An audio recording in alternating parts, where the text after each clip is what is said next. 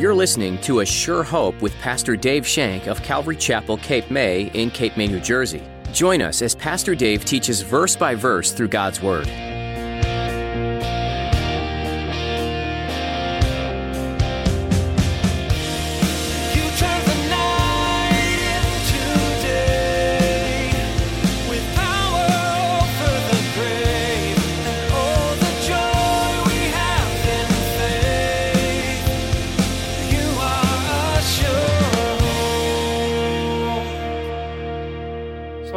We do not succeed. Sometimes we fail in our attempts to follow the Lord and we think what the Lord is doing.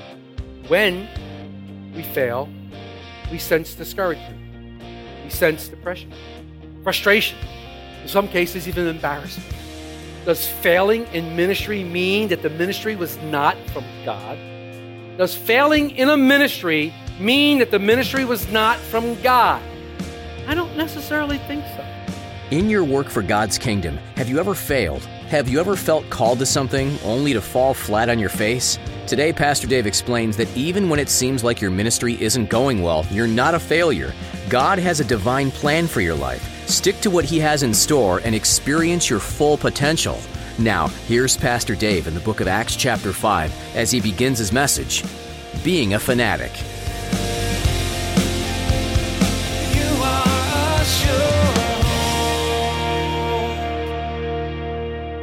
The Acts of the Apostles, the Acts of the Holy Spirit, Acts 5. If you found your place, I'll read aloud. If you will read along silently, please. Acts 5, verse 40. And they agreed with him, and when they had called for the apostles and beaten them, they commanded that they should not speak in the name of Jesus and let them go. So they departed from the presence of the council, rejoicing that they were counted worthy to suffer shame for his name. And daily in the temple and in every house they did not cease teaching and preaching Jesus as the Christ. I have a riddle for you this morning. Now, those of you who were first service can't answer. I won't hear anybody first service singing out now. That's not fair. I have a riddle for you. What's green? Oh, come on. It's a riddle. What's green? Okay, fine. What's green and fuzzy?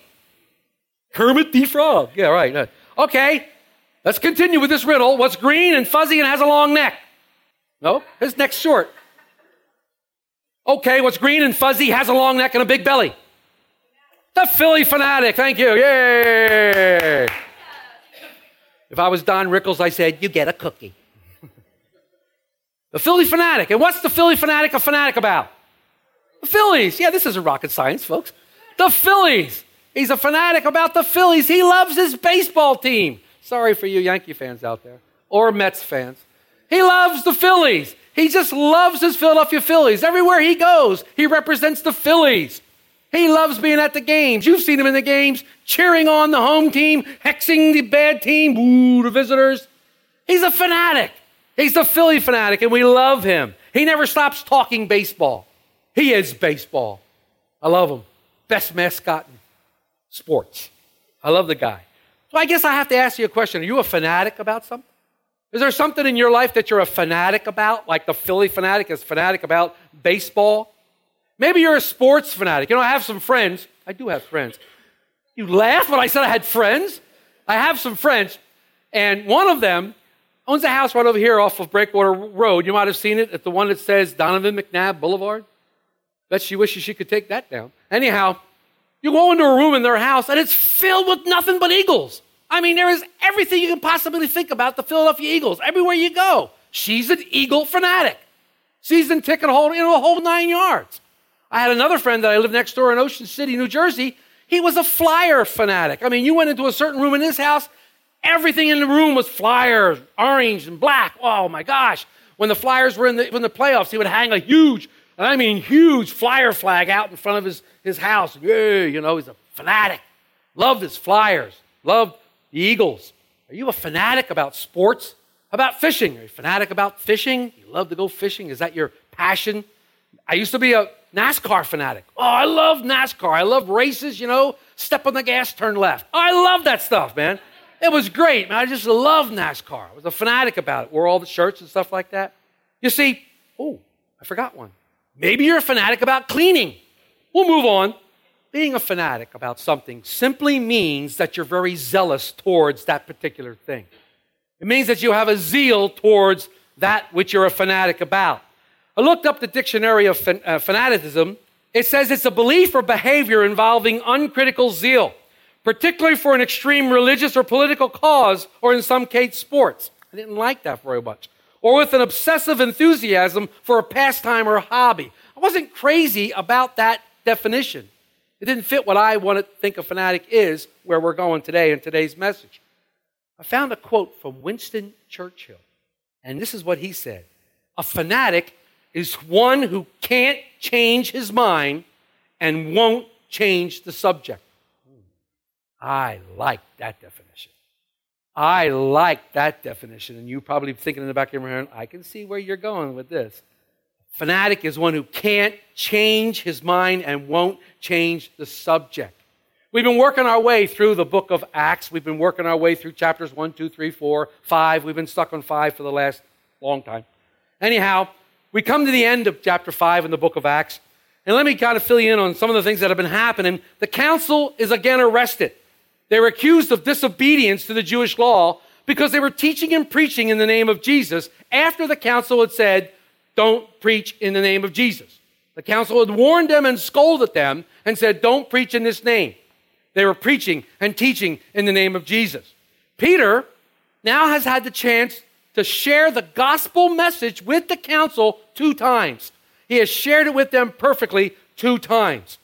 The last time he did this, when they heard it, it says in verse 33, they heard this, they were furious and plotted to kill them. When we looked at in other scriptures and in the King James, it says they were cut to the heart. They were cut right to the heart. And what that told me was, is that the Word of God did exactly what the Word of God was supposed to do. It cuts to the heart. The Word of God cuts right to the heart when you're listening to it. It cuts right through all the mush, what through all the muck and mire, right through all the sin, all the smoke signals that we put up to keep it from coming in. Boy, it goes right in and cuts. But they were furious. They were angry. They were really mad at these guys, they wanted to kill them. That's how angry they were. So Gamaliel, a Pharisee and one of the most brilliant thinkers and the most influential teachers in Jewish history, he stands up and he makes a suggestion to the council. He says, Don't do anything to these guys. He said that, you know, other people like them or like him, Jesus, has come, gained some followers, and then when he died, the followers dispersed. Don't do anything to these guys because the same thing's going to happen to this group. I mean, after all, Jesus is dead, they think. He's been crucified. We put him in a tomb. We put a stone on the tomb. Oh, yeah, yeah, yeah, yeah. We've heard the stories about him being alive, but we don't believe that because we know that these men, these apostles, stole the body. So they're making a decision. Their decision is we're going to avoid the truth of the gospel. We're going to let him alone. Let him alone. He thinks that these guys who are following Jesus are going to soon follow the pattern of Theudius and Judas of Galilee, how they, they were all followers of these guys, the real zeal- zealots. But then when, when they stopped being alive, when the men have died, they dispersed and they wander away. Gamaliel stands before the Sanhedrin and he declares to them in verses 38 and 39, he says, And now I say to you, keep away from these men and let them alone. For this plan is of men, it will come to nothing. But it is of, if it is of God, you cannot overthrow it, lest you be found to fight against God. Gamaliel is expecting them to pass or repeat itself. He urges the council to avoid the truth. This is a huge weakness in Gamaliel. He's urging the council to avoid the truth. He was motivated, he encouraged them by neutrality, but his motivation was wrong. He was really encouraging them to deny Jesus. This was a chance of the lifetime for the Sanhedrin. Salvation had come to visit them twice. Salvation was before them in the name of Jesus Christ, and they were saying, We can't decide. Well, you know, you're either for or you're against, there's no middle road. If you're undecided, that means no. Gamaliel is having them avoid the truth. They are avoiding the truth of the gospel. And we know that the gospel demands a decision. It demands a decision when it's heard, and it demands a decision from us. Having heard the truth about Jesus Christ several times now, Gamaliel and the council were losing out on an opportunity of a lifetime, I said. They were making this decision by not making a decision. They were undecided, which meant they were saying no. He had them avoid the truth. And these are classic words from Gamaliel. Listen to what he says. If this plan is of men, it will come to nothing, but it is of God. You cannot overthrow it, least you be found even to fight against God. We would all like to see success in our ministries and what the Lord's doing in our lives. But it's true, sometimes we do not succeed. Sometimes we fail in our attempts to follow the Lord and we think what the Lord is doing. When we fail, we sense discouragement, we sense depression, frustration, in some cases, even embarrassment. Does failing in ministry mean that the ministry was not from God? Does failing in a ministry mean that the ministry was not from God? I don't necessarily think so. I don't necessarily think that you can use that as a guide for whether it was of God or not. I really don't. And I'm going to give you an example of this. About 1999, about the time that this church, Calvary Chapel Cape May, was being planted, I started a Bible study in Upper Township. My pastor then suggested that we start a Bible study in Upper Township, and we decided we'd go on Sunday nights. So we decided we'd meet on Sunday nights. We found a friend who opened up his home in Palermo, Upper Township. We would go to Calvary Chapel in the morning, of Calvary Chapel Vineland in the morning, and on Sunday nights around 5:30, we'd go to this person's house and we would have a Bible study. We said, okay, we're going to go line by line, verse by verse, which is the Calvary method, through the book of Genesis. So we opened up his home, we started our study.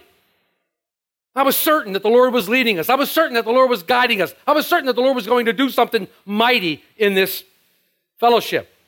Each week, we had upwards of 30 to 35 people at the study. Sometimes we had 40. There were so many people in there that they were sitting up the steps going to the upstairs. The place was packed. I'm thinking, Lord, what are you doing? This is incredible. That fellowship and this fellowship started to get together. The ladies would get together. Elaine, remember you came to my house. You come to my house, they would come to our house and they would fellowship with B and the girls from Upper Township. The men would get together for breakfasts on Saturdays. We had these fellowships going on. What a wonderful blessing. I saw God's hand on everything. On everything. When we finished the book of Exodus, uh, Genesis, we decided to take a break. And the only reason we took a break was because the people who were housing the Bible study had some personal problems, and they felt that they could no longer honor the Lord because of these personal problems. And so they asked if they could take a break. Well, I'm certainly not going to force anybody to have a Bible study in their home. So I said, sure, we'll take a break. We tried to prop things up with having social outings like mini golf contests or, or ice cream and mini golf at one of the boardwalk places, you know, just trying to keep people interested in we even started a study on Thursday nights in all things the book of Acts. It was a great time in Tuckahoe that day. We started these studies. But when it came apparent that our friends could no longer support the study and they were not going to open up their home any longer, we started to look for another place to meet. We ended up meeting at the um, Upper Township Fire Hall right across from Dino's Diner on Route 50. We rented the place for Sunday afternoons or Sunday night. We opened it up. Four people, five people, six once in a while, three, two. What was the Lord doing? I prayed, Lord, if you want to close this, close it. It's your, it's your study. I didn't think He'd take me up on it. He closed it. It was done. We ended up not meeting anymore. It was done. I was a failure. I was discouraged. I was beaten. I was a failure. He closed the study. What's going on here? I didn't understand it. But you can't convince me God was not in that study.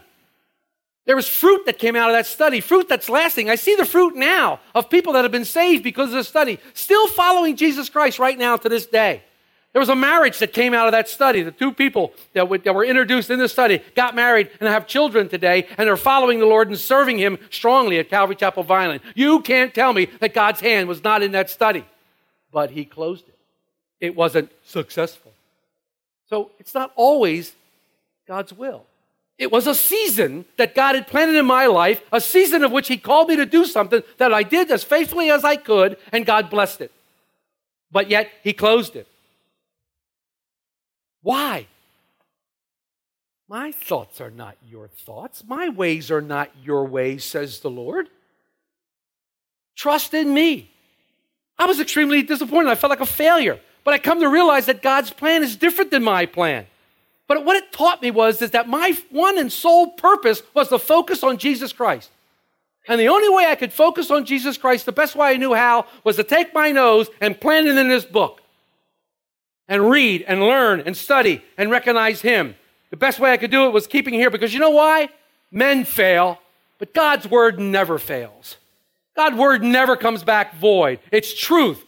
And if we study it, we learn truth and we have peace and we're content and our soul is filled with righteousness. And we learn how to be righteous. We learn how to be holy. We learn what it takes to be considered righteous and holy to a holy God, a righteous God who wants to have fellowship with us. God never fails. My strength comes from the Lord. Yeah, I may fail, but His word endures forever. His word will always endure. My help comes from the Lord. So the council that day put their trust in a man because of the knowledge he had of their law and his reputation as a teacher, a dangerous place to be. Instead of putting their trust in the one true living God, they put their trust in a man.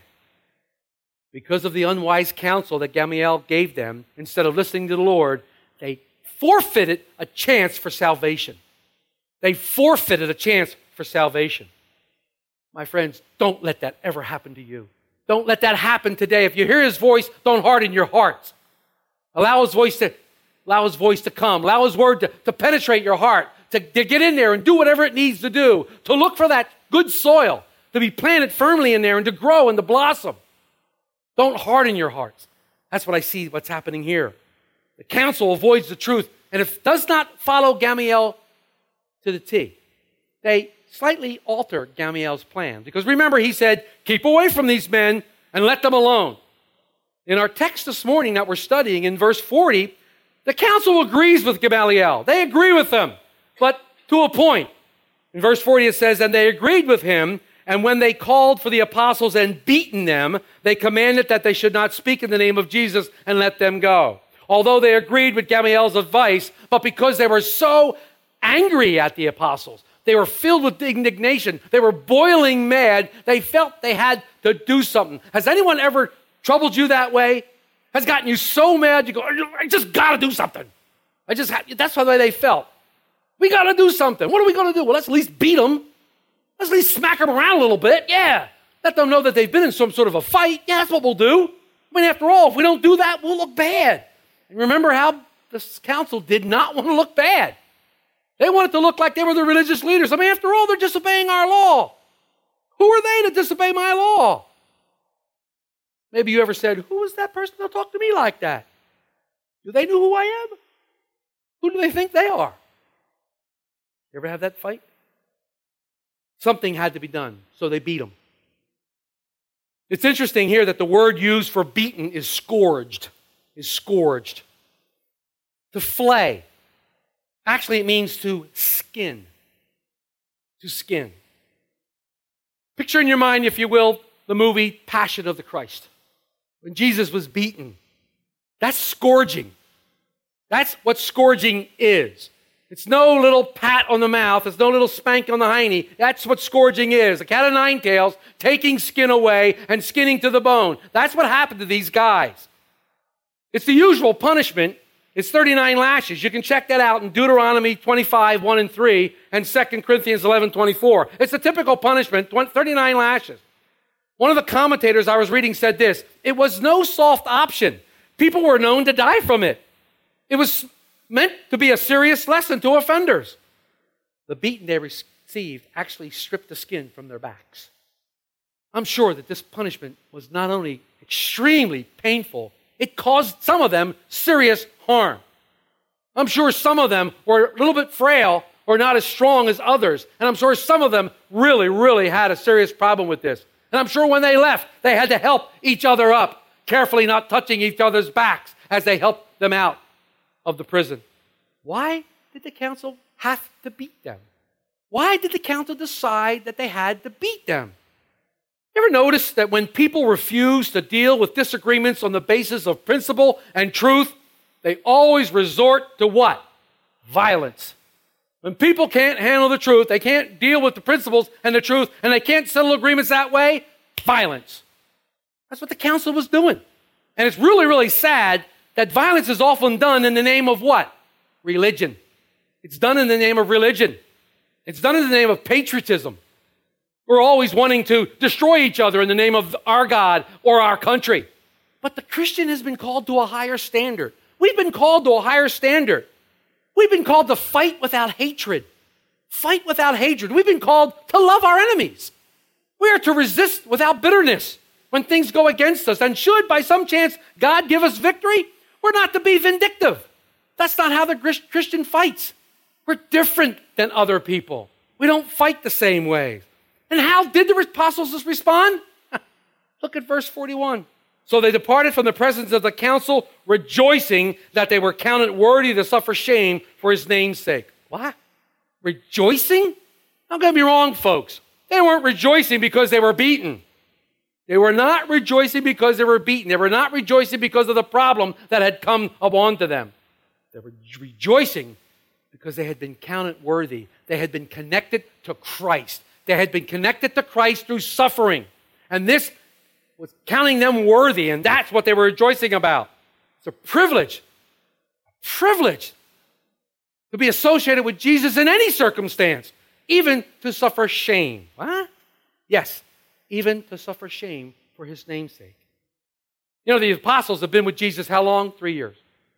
They spent three years with him, 24 7, sitting by the campfire, listening to him at night, sleeping around him, hearing him snore, waking up in the morning with him, fellowshipping with him, watching as he goes off to pray, coming back, healing all kinds of people. Three years they spent with him. But I can't help but imagine that when this happened, when their backs were bloodied and they were walking out of that cell, staggering out of that cell, some of them started to think about Matthew 5, verses 10 and 11, or excuse me, 10 to 12. They started to think about this. And he, Jesus said to them on that mountain that glorious day, they're called the Beatitudes. And at the end of the Beatitudes, he says, Blessed are the, those who are persecuted for righteousness' sake, for theirs is the kingdom of heaven. Blessed are you when they revile and persecute you and say all kinds of evil against you for my sake. Rejoice and be exceedingly glad, for great is your reward in heaven. For so they persecuted the prophets who were before you. Did they think this when they were leaving the council? Was this on their mind? And they thought, wow, remember what Jesus said about persecution? Look what just happened. And their hearts were filled with overflowing. Their hearts were filled. They were satisfied with the love of Christ. They said, wow, he was talking about this day. Was he making a prophecy as what was happening here? And they were joyed over glad. Now it says, blessed, which in translated means, oh, how happy. This is not some giddy, giddy happiness. This is a true satisfaction in the heart, a true sense of fulfillment with the Lord, a true, a true sense of oneness with God. That's what they were feeling. Sadly, there's teaching today that says that when you accept Christ, it's the end of your battles. This is a false teaching. Because when you accept Christ, sometimes the battles are just beginning. But they're new battles. You're more equipped now for the battles. You have newer equipment for the battles because you have Christ living in you. And you're more equipped to handle the battles, handle the things that are coming your way than you ever were before. For when the battle comes your way, you don't have to reach for that bottle. You don't have to reach for that pile of pills. You don't have to reach for that pornography or have that, that sexual relation. You have a way of saying no because you've been given now a pure choice. You now have the power to say no to sin. You are a sure You've been listening to Pastor Dave on A Sure Hope. Pastor Dave is working his way through the book of Acts. Did you know that the first martyr for Jesus was a great man of faith? His name was Stephen, and he was bold and courageous to proclaim the name of Jesus to others. He wasn't afraid to tell the truth, even when it cost him his life. What courage in the midst of opposition!